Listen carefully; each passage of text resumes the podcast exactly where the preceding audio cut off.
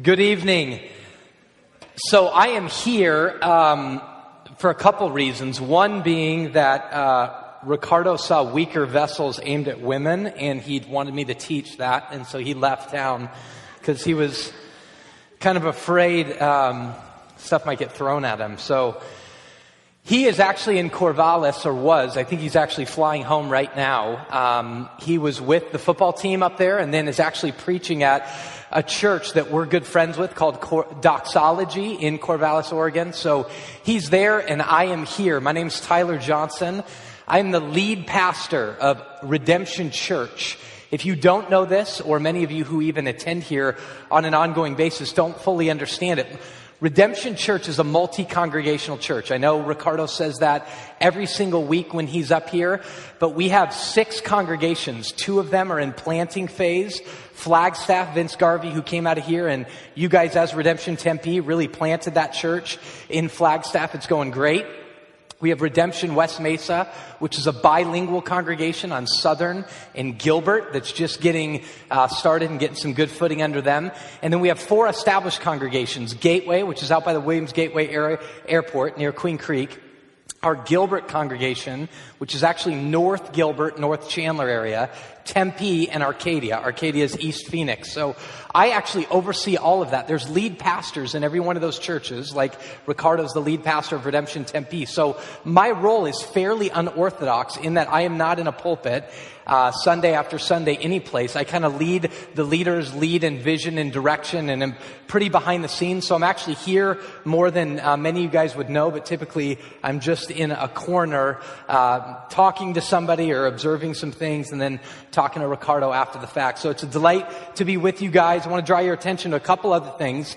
Well, let me say this before I do. I was about to forget this. Last week, Ricardo did a vision message for here, for Redemption Tempe, um, giving you a preview of a series we're going to start after the first of the year called Building a Stronger Church. If you did not listen to that or were not here last week, get online and listen to that. As you go out the information table, there's some cards there that say building a stronger church. You all are entering in to a huge moment to develop ownership of this church with deep belief. And we have huge optimism that the best days of this church are in front of it. And you guys have amazing days behind you and an incredible foundation set. But we're calling all of our congregations to greater ownership. And Tempe has an incredible opportunity in that. So I encourage you to listen to that as well as pick that up. Next week, you all have a turkey drive here, long-term partnership with the Rio Vista Center, who's been serving faithfully for years in South Phoenix. You guys give them turkeys every year for Thanksgiving to give them to families in South Phoenix. We have committed to 350 turkeys.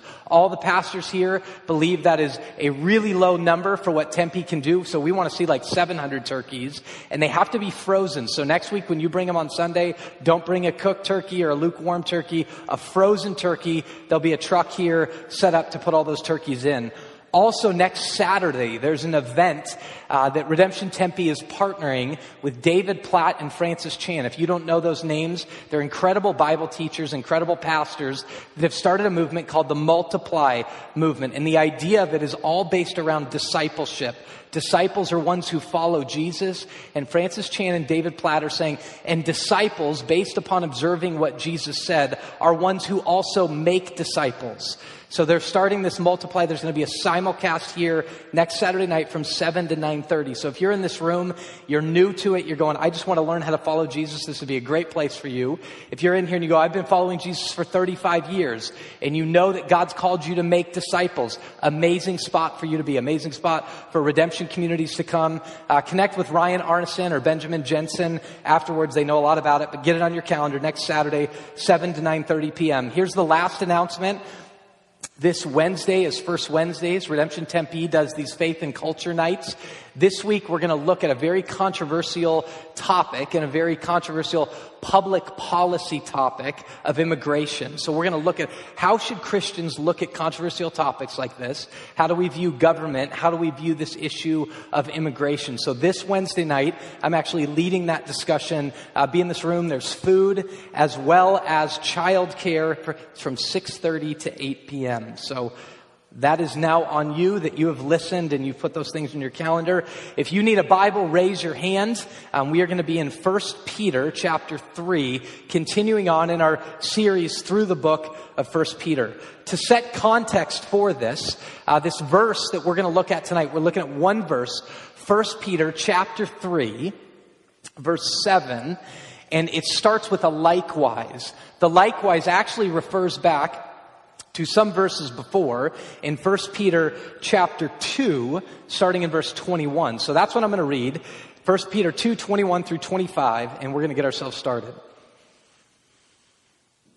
1 Peter 2, verse 21 and following. For to you, for to, for to this you have been called, because Christ also suffered for you, leaving you an example, so that you might follow in his steps. He committed no sin. Neither was deceit found in his mouth. When he was reviled, he did not revile in return. When he suffered, he did not threaten, but continued entrusting himself to the one who judges justly. He himself bore our sins in his body on the tree that we might die to sin and live to righteousness. By his wounds you have been healed. For you are straying like sheep but have now returned to the shepherd and the overseers of your soul. Let's pray. Father, we come before you and we ask you, as the God who's in control of all things, that you would give us ears to hear and eyes to see the wonders in your word. Father, I ask you right now for the power of the Holy Spirit in this moment of preaching that your word uh, might go forth in power and God, it might sink so deep within us that we are not just hearers, but we're doers of these words. In Jesus' name we pray. Amen. So first Peter, as you look at a book, you always want to get context. First Peter is written to a suffering people, a suffering church who are suffering, in fact, because they're Christians. Peter pens words, this letter to write to these churches to give them hope. That they would be a people of God filled with hope in the midst of suffering.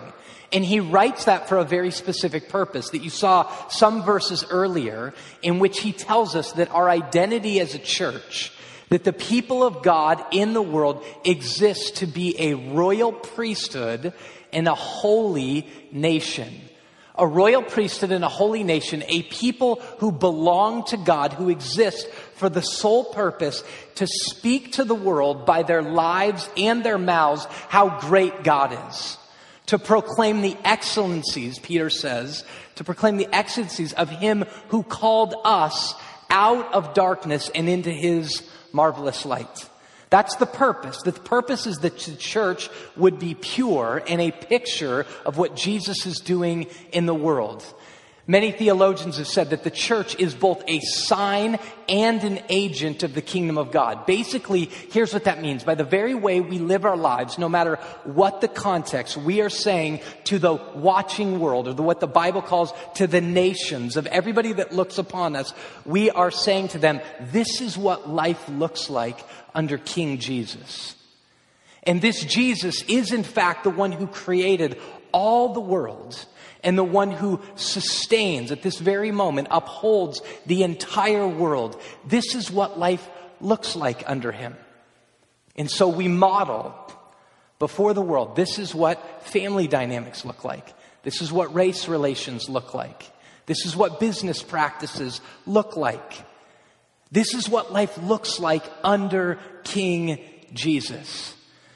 So Peter is writing this and he's saying to the church, in order to be a royal priesthood and a holy nation, this picture of people proclaiming the greatness of who God is, I'm going to instruct you of how to live under authority. So this whole section in 1 Peter is about submission. How do you come under authority? How do you come under the authority of the governing leaders, under governing authority? Wives, how do you sit in a family where the husband has been established, the head of the house. How do you come under that? And now he speaks the very same language to husbands. Here's the model, both to slaves, to wives, and now to husbands. The model that we read in 1 Peter chapter 2 is Jesus. Jesus is the model to the slaves, to the wives, and to the husbands. And this is why he starts in 1 Peter chapter 3. Likewise, you can look at the verse here. 1 Peter 3 7. This is the English Standard Version. It says, likewise. So in the same way, following Jesus, husbands, live with your li- with your wives in an understanding way, showing honor to the woman as the weaker vessel, since they are heirs with you of the grace of life so that your prayers may not be hindered. This verse is packed with powerful stuff, and it's all about marriage, but has implications for all of life. I am 35 years old, been married for 10 and a half years. I'm right at the point in my life where many of my friends who are getting married around me have now had substantial struggles in their marriage and are now getting divorced. When you see that in some of your best friends, you begin to reflect and go, what is it that happened? What is it that fundamentally went wrong? And you listen to them and you're going, I know I'm no better than them. What is it? And at the same time, I'm reflecting upon how honestly moments just get better with Haley and I, my wife and I, as we go through life together. I'm beginning to see the beauty, and we're going to talk about this later, of covenant commitment of covenant commitment, of knowing that this is a permanent commitment. It's a lifelong commitment of experiencing that. But many of you, because of much of our culture, many of you in this room have misguided views of marriage. And I want to say that to you before we get into this. Why this message is so important is that many of you do not have God's perspective on marriage. Many of you, in fact, think marriage is enslaving and it's constraining and it's oppressive I don't want to enter into that. You're not alone. The culture feels like that, and people have felt like that for history. Chris Rock, right? The great modern day prophet Chris Rock says this Do you want to be single and lonely or married and bored? Now, that's a little disorienting to me because I think about that and I go, bored. That seems like the last word you would use of marriage. Bored? There was a, a, moment where my wife and I, with her sister, were watching one of the Bourne movies, Bourne Identity movies, Jason Bourne, action movies, and we walk out of the movie, and my sister-in-law, I'm asking everybody, "How? What'd you think of that?" And she goes, "That was boring." And I thought, "What?" Like, there's a lot of words you could use. I didn't like it. It was violent. It was stupid, even. It's a favorite word amongst my wife and her sister. It was stupid. Um, but boring? Like the last word you could use about that movie. It was action packed from beginning to end. It wasn't boring. That's what I feel like with this. Marriage is boring? Are you serious? Like the last word you could possibly use is boring. But many people view it in such a way.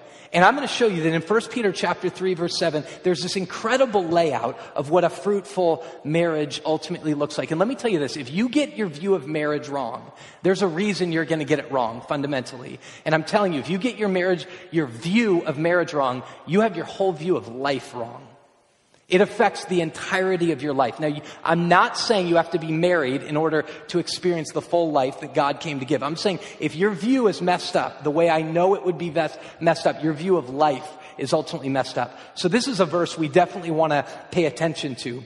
So we read it, 1 Peter 3 verse 7. And when you get to a passage like this that has high levels of controversy around it, about w- phrases like weaker vessel and that your prayers may not be hindered. There's a lot in that of um, biblical scholars will approach this in different ways not diametrically opposed ways. So if people take the scripture seriously, keep those uh, that verse up there for me. Not in diametrically opposed way. If you take the scripture seriously, you're going to land in generally the same place. But there are nuanced differences, and I'm going to invite you guys into my struggle with some of these words and some of these phrases. But one of the great ways to study the Bible is to study different translations of it. So I want to put up there now the King James version um, of this same verse and read it. We're going to keep this one up there. If you'd keep this up there the whole entire time, we're going to work through just this verse. But it says this Likewise, ye husbands. I'm really Shakespearean, so I like King James language.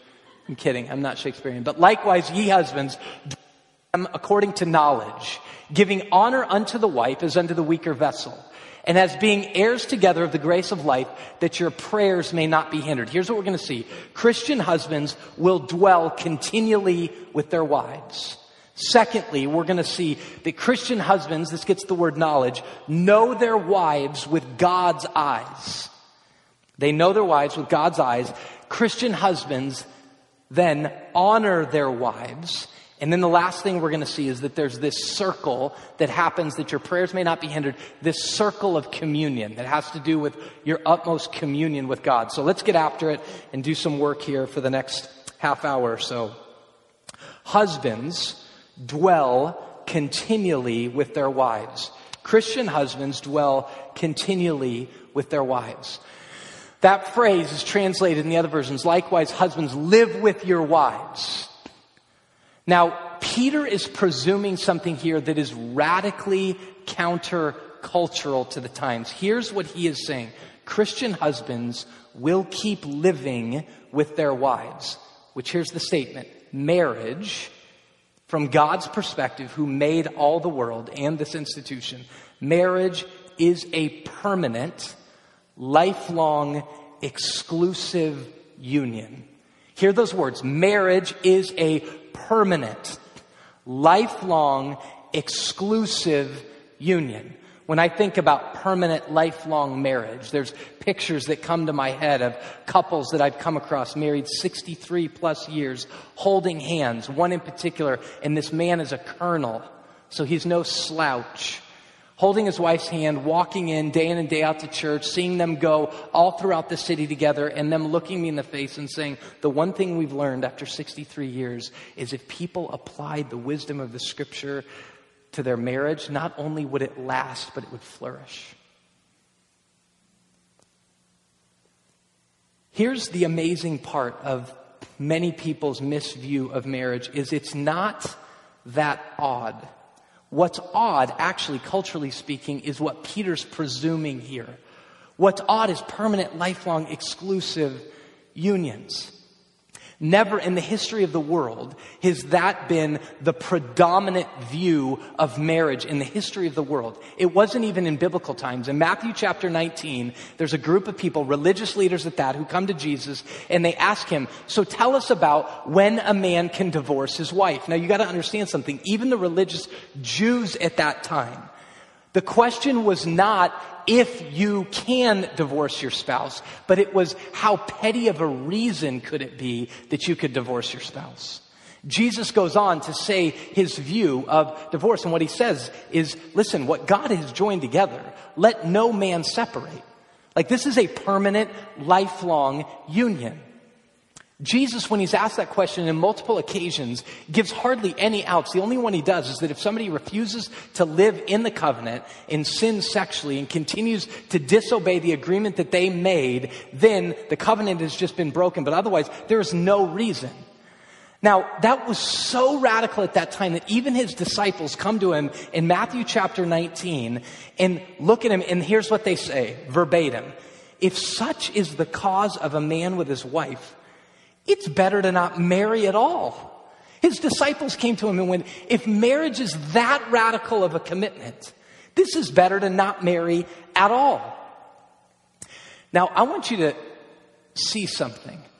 This call upon husbands to be in a permanent, lifelong union has astounding implications for women. In all of the cultures today outside that don't hold this view, where polygamy is rampant or where having mistresses is no big deal, it's not looked down upon, let me tell you who loses power. Not the men, but women. Women are powerless in this culture, like they were here. This was a radical statement. Saying submit yourself to the governing authorities, or wives submit to your husband, was not radical saying to husbands, live with your wives in a permanent, lifelong, exclusive union where you honor them, that was like, what? Because women had no power. This statement of dwell with your wives continually is radical and massively empowering to women. If you went over to ASU tomorrow, into the women's studies department or the history department or whoever it is that studies these things and you said, what was it that empowered Western women? You would hear things like the right to vote, which is true on a lot of levels. The right to vote You'd hear things like they began to have access to education that they never had before. True, on some level. They have job opportunities now that they never had before. True. But what caused all of that? What enabled all that to happen? Why did it flourish here and hasn't in so many places around the world or in history? As early as the 1870s, 50 years before women were given the right to vote in the United States, there were Indian reformers, one in particular, Keshab Chandra Sen, who said this. He had realized that the social institution that liberated Western women 50 years before they even had the right to vote. He's looking at this going, You want to know what's empowering these Western women? Monogamy. Monogamy, permanent, lifelong, exclusive union. Think about this, okay? If men can go do whatever they want, they can have whatever mistress when they want. When they walk home at night and their wife says, Hey, listen, get off your tail and do something. And he goes, Eh, whatever see it. And he can just write a certificate for a divorce because she disrespected him. Or he can go, I'll forget you. I'll just go off with my mistress. I have a wife, but I have one I love that is somewhere else. What does that do to the woman? Zero power. She has no power in anything. She has no say. She has no power physically. She has no power intellectually. She has no power socially. She has no power emotionally no power morally, but when you lock it in, think about this. When you lock it in and you go, actually, when you enter into this covenant, covenant, the door's open, you sign the piece of paper, you walk into a room where the back door's closed. The back door's closed at that moment. So now in this, she has all types of power. Get off your tail and do something. Uh, where do I go? Nowhere. Do something. Right? It is incredibly empowering to women. Beyonce knew this, right? Beyonce knows this. You know, a few years ago, she had that song, All the Single Ladies, All the Single Ladies, All the Single Ladies. And here's what the song's about. She says, I'm up in the club. There's this guy dancing with me. My, my ex-boyfriend comes in and he's all frustrated that I have a new guy with me. And she says to him, what? If you liked it, if you liked me, you should have put a ring on it. You should have put a ring on my finger. If you, why does she say that? Why does she say that at that moment? Because here's what she knows. Listen, you're acting like you can go do whatever you want with no commitment. With no commitment. That massively is disempowering to me. I can do nothing. You go do whatever you want. If you like me, make a commitment. If you like me, make a covenant with me. These are the things, covenants are what societies and cultures are built on and can ultimately flourish. If any of you guys have ever paid attention at school at all, you've heard the name Alexis de Tocqueville. He was this celebrated French magistrate who came to the United States. He wrote a book called Democracy in America. And as he was in it, and he was trying to figure out what is making America become so strong, here's what he says. If anyone asks me what I think is the chief cause of the extraordinary prosperity and growing power of this nation, I should answer that it is due to the superiority, superiority of their women and their family life. Well, what, what causes that? He says, certainly of all the countries in the world, America is the one in which marriage, the marriage tie, the commitment is most respected and where the highest and truest conception of conjugal happiness has been conceived. Where the marriage tie is the strongest and where they experience flourishing happiness in marriage. Societies are built around covenant, in covenant commitment. God's all about this. Church, He's all about this. He's all about flourishing. He's all about joy. And so this makes us face this reality, this duel between covenant in consumerism. A culture like existed at this time when Peter wrote this was people were massively consumeristic about marriage. You could just write a certificate of divorce for anything. That's consumerism. That's disposing of people uh, on both sides, but mainly women. You can just dispose of them whenever you want. It's consumeristic. If there's something better out there, I'll go for it. In today's culture, we're delaying marriage. We're not valuing marriage. We're letting it go on. We disrespect it. We think it's enslaving when in fact it's the very thing that liberates us. So now what do we do is we just don't get married at all, but we have all the benefits of marriage. All the fruits of marriage. It's where statements like friends with benefits comes up. So now you expose yourself completely to somebody Okay? You are totally open and exposed. You commit on everything, but you're unwilling to make that final covenant commitment to somebody. You don't have any type of relationship. You're in a relationship that's defined by consumerism. Because what that lack of commitment does, it allows both of you at any moment to go, if anything better ever comes along, I'm out of here. You're objectifying the other person. If anything better comes, I'm out of here. God isn't into that. And let me tell you what you miss out on. Okay, you say the back door is always open in case something better is out there. And you move from person to person to person consumeristically. You miss the power of covenant because if that back door is closed, right? And my wife and I have last night, let's say hypothetically, my wife and I last night have a tiff. And we, I turn to one side of the bed, she turns to the other side of the bed, and we don't talk. I get up early, I leave for the morning, go out, and the reality is I come home and tension is like you can cut it with a knife. Well, I leave trying to get away from it. Here's the problem when the door's closed on the other end. I gotta go home. Right? Like I walk in and I'm going, okay, I'm still here. It still feels like this. And finally there's just this flood of forgive her. Or better yet, confess your own junk. It's like, okay, I can't handle it anymore. I'm a puke. Right? And at that moment, all of a sudden people begin to open up. Transparency happens in covenant. You open up, you get to know trust is built through covenant, which means you get to know somebody better. The people that function consumeristically in relationships never experience true relationship. They never know what it's like to go through the hard stuff, to deal with real human beings with real warts and real wink, wrinkles and real challenges. But in covenant, you do get that opportunity. So here Peter starts and he says, listen, monogamy is the issue. It's permanent, lifelong marriage. And there's a huge problem with separating and getting all the benefits without the commitment. Vishal Mangalwadi says this, the separation of pleasures of sex from its bonding glue. The separation of the pleasures of sex from its bonding glue, which he means marriage, covenant commitment, is turning men into boys, playboys, in fact who take little or no responsibility for the women they love or the children they produce. It is also turning the West's strong women into single mothers and desperate housewives.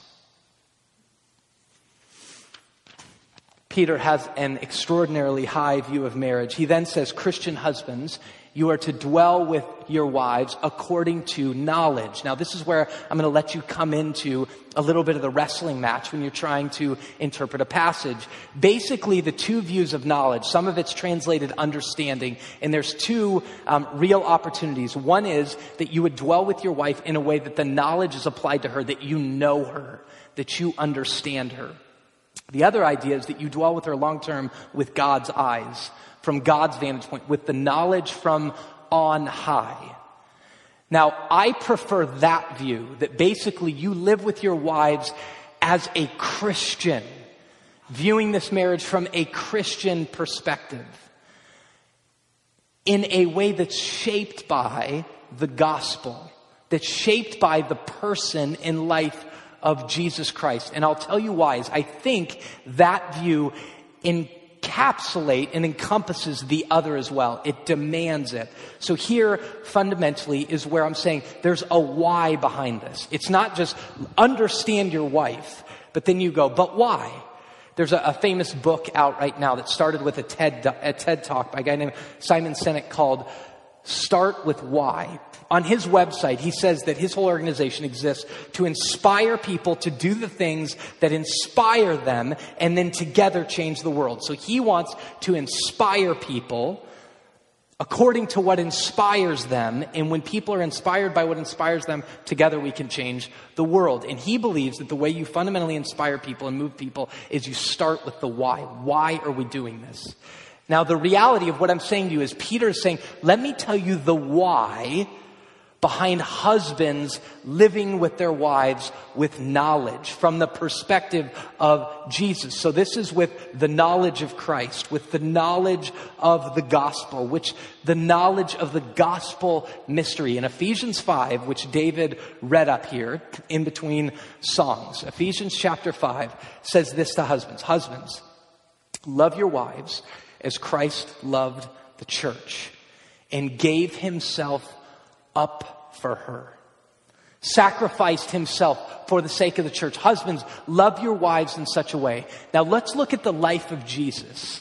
The life of Jesus exemplifies in visible form, in human flesh, what God is really like. Remember when Jesus stood before Philip and he said, Philip, if you've seen me, you've seen the Father.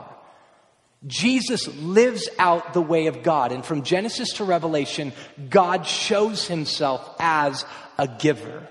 And not just as a giver, but as one who is willing to sacrifice for the blessing of the other. Let me take it even a step further. All the way through in the character of God, you see God binding up his joy in the, in the blessing, in the flourishing of the other. So God gives, sacrifices himself, enters into even suffering so that the other might flourish. And he beforehand even bound up his joy in the other person's joy.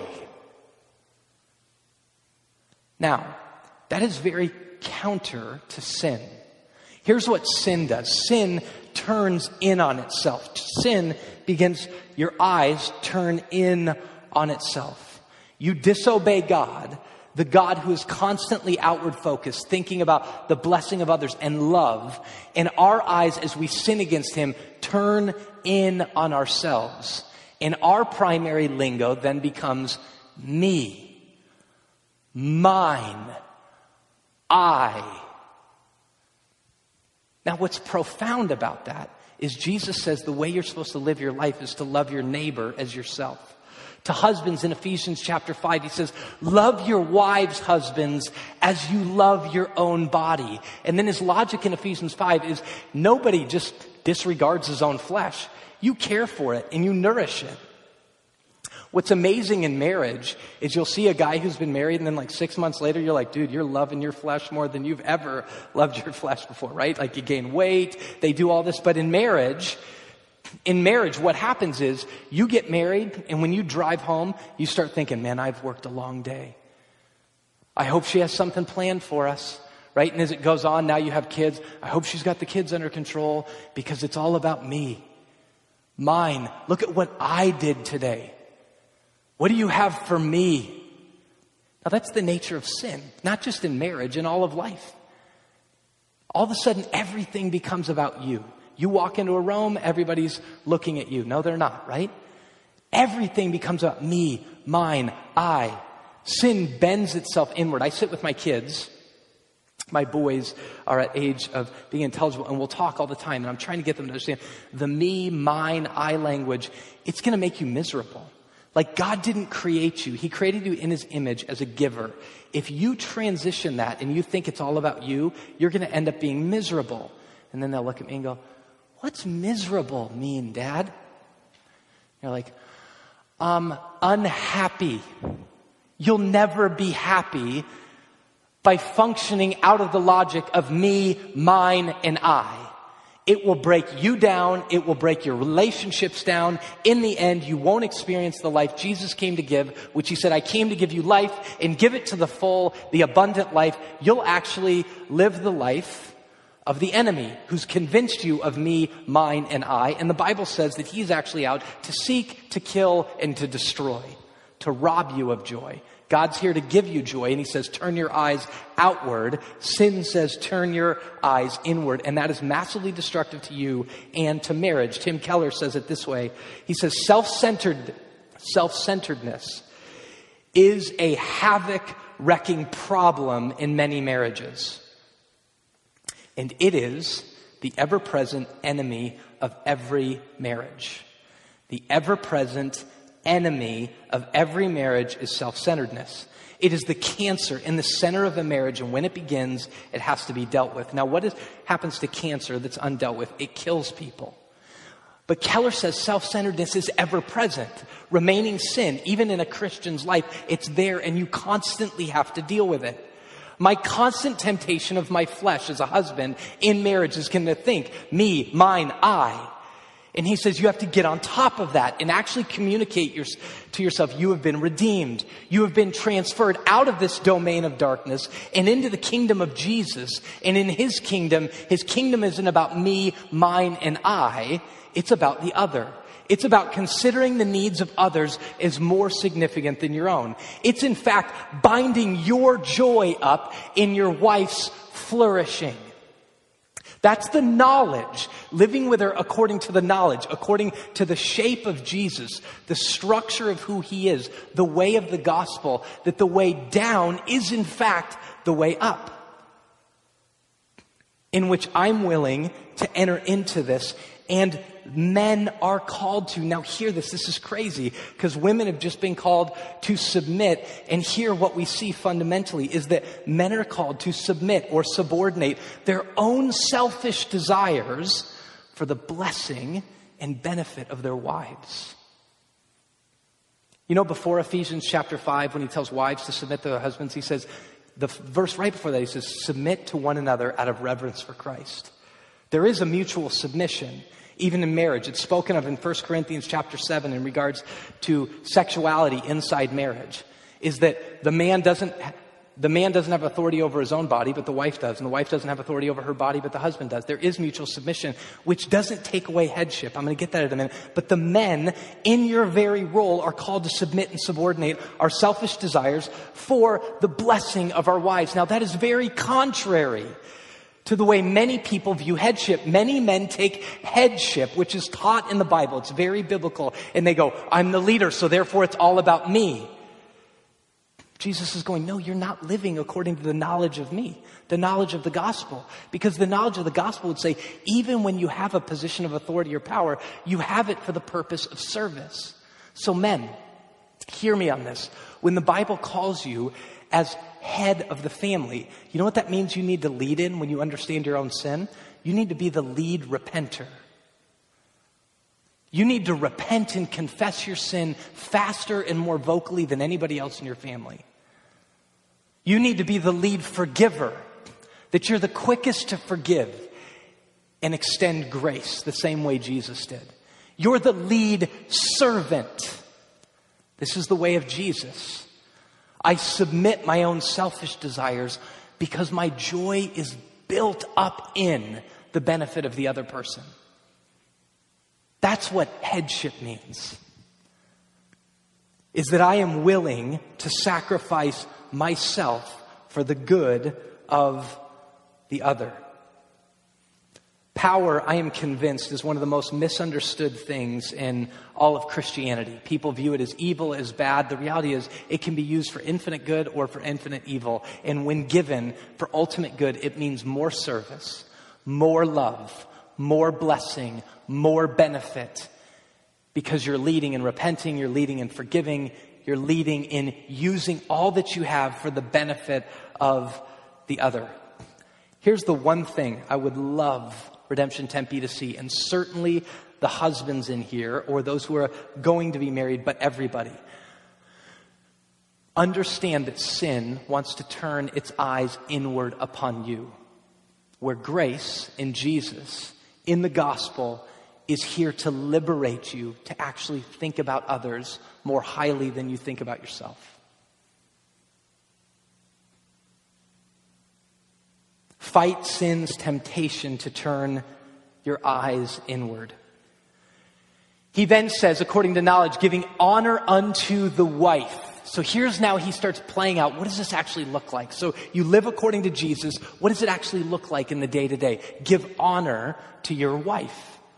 Right, I, right now in election season, there's all of these dishonoring ads. Actually, when one comes on and it's just a pure endorsement, like a candidate endorsement that's giving logical reasons of why this person is endorsing this candidate, and they're giving honor to them.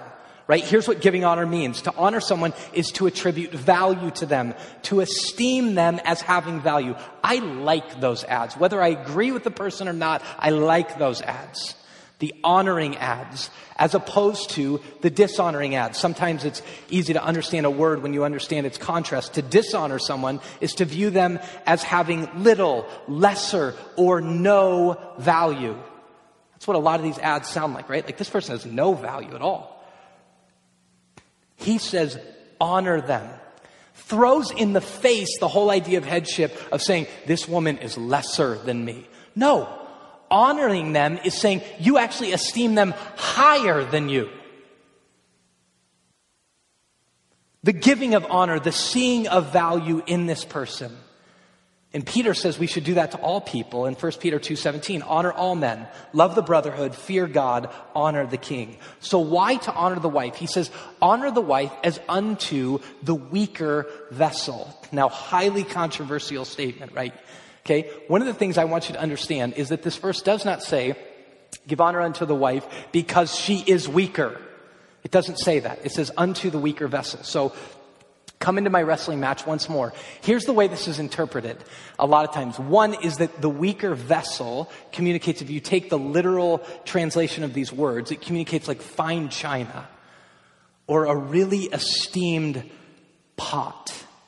Right? Fine china. What do you do with fine china? You esteem it, you talk about it, you bring it out at huge, nice occasions. It's fine china, which is true.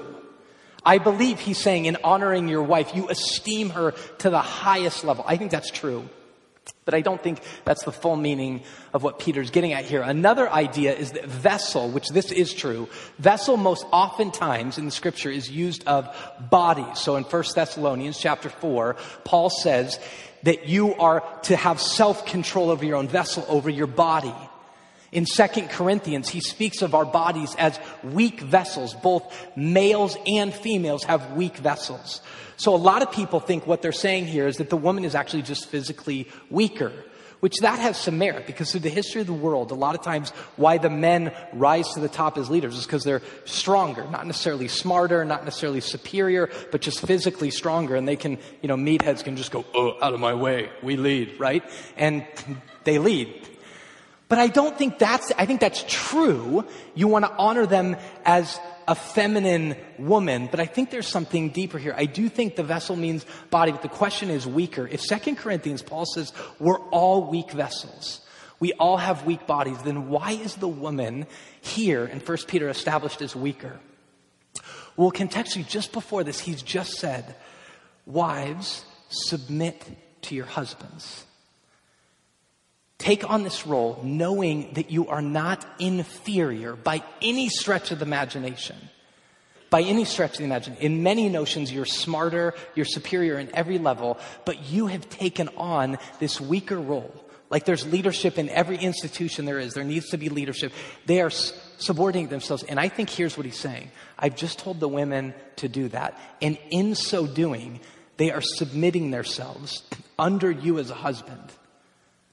Don't you husbands dare do anything but honor them as weaker vessels. Which, what's crazy is the women come under, therefore weaker. They're coming under, fulfilling their role in obedience. And now he says, honor them, esteem them highly, subordinate your selfish desires even under them that you might exalt them. Now, going back to the structure of the Bible, always, take Philippians 2 as an example. Jesus Christ, who is in the form of God, he's God, does not count equality with God as a thing to be grasped, but humbles himself, comes into our mess of sin, leaves perfection of the Godhead. He has no needs of anything. He enters into our mess, humbles himself to come down, then humbles himself to a criminal's death on a cross. Why? That we might be freed. For God so loved the world that he gave his only begotten son that we might have eternal life. He comes under us for our blessing. And Hebrews says, for the joy that was set before him. He bounders joy up in our blessing and in our benefit. And here, women take the weaker role, and he says, husbands, honor them and exalt them as the weaker vessel. That's the structure of the Bible is that you're constantly counting the needs of others as more significant than your own. So, husband's headship in no stretch of the imagination means that you can just take your wife on a journey wherever you want to go. You do what I say. It's all about me. I'm the one who ultimately says it. No. There is a joint unity esteeming if you're honoring your wife as the weaker vessel and as being heirs together of the grace of life. What does that mean? Well, that's bringing in this future reality that in the future, women and men both will co reign with Jesus. We're both heirs to this throne to rule and reign with Christ. Him is the utmost King of kings and Lord of lords. But the Bible says we will reign with him. We're heirs to this promise, co heirs. Do you know in that context and time, the only heir was a firstborn son? Son. If that firstborn son died, it went to the secondborn son. If it went to the secondborn son, died, it went to the thirdborn son. If there wasn't another son, it would not go to a woman. Here, in the end, we're co heirs together of the grace of life. So, what does this look like? Well, here's what it would look like in the context of marriage. Men, you honor her, you speak well of her, you listen to her. Now, this obviously then means the knowledge is that you have to get to know your wife. You have to listen to her. You have to understand her. It would mean that you would look at her and value as highly, if not even higher, her calling as much as your own. You would do what Paul says to Timothy to do in his own life fan into flame the gifts God given you. You're constantly trying to fan into flame the gifts and abilities that God has given your wife, that you might uh, honor her, you might esteem her. If you have children, you demand that your children speak well of her. You would bring out the best in her. One commentator says this What a wonderful thing submission is in marriage. The wife seeks to glorify her husband, but submits to him. The husband uses his leadership to glorify his wife as he exercises leadership over her in a way that sacrifices his own personal interests to bring about the best interest of his bride.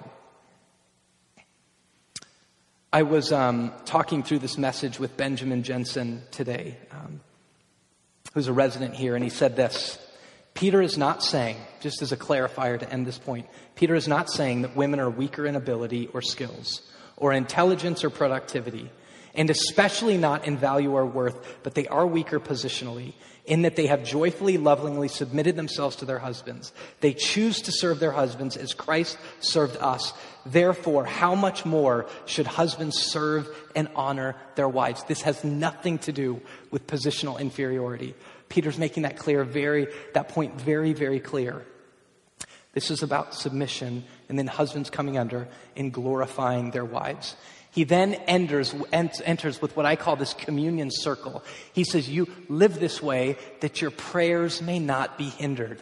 Now, as we end, think about this because this is an extreme statement. Prayer is communion with God. Colossians chapter 1 says that Jesus made us by and for himself. So our purpose in life is to have communion with God. And he says here, your communion with God, your prayers will be hindered if you don't live this life of love to your wife. John chapter 15 verse 5, Jesus says, apart from me, you can do nothing. Your communion's hindered with God, you can do nothing. Now, what's crazy, if I can do nothing, to live this life, this self sacrificial life, you're going, if, if you're like me, you're a husband going, I can't do that. Everything in me feels like it's pulling me to me, mine, and I. How do I think about the other is more significant than your own? And you go, I desperately need God and His power. But the funny thing is, if you don't live it, your communion with God is hindered. But as you live it, the communion channels are opened up. Or as the communion channels open up and you ask God for help and He gives you the power to do it, more channels are opened up for more of Him. And the less you do it, the channels close. That's an amazing circle that the very life that you live of loving your neighbor as yourself, loving your wife as your own body, enables you to experience fuller communion with God. Let's pray.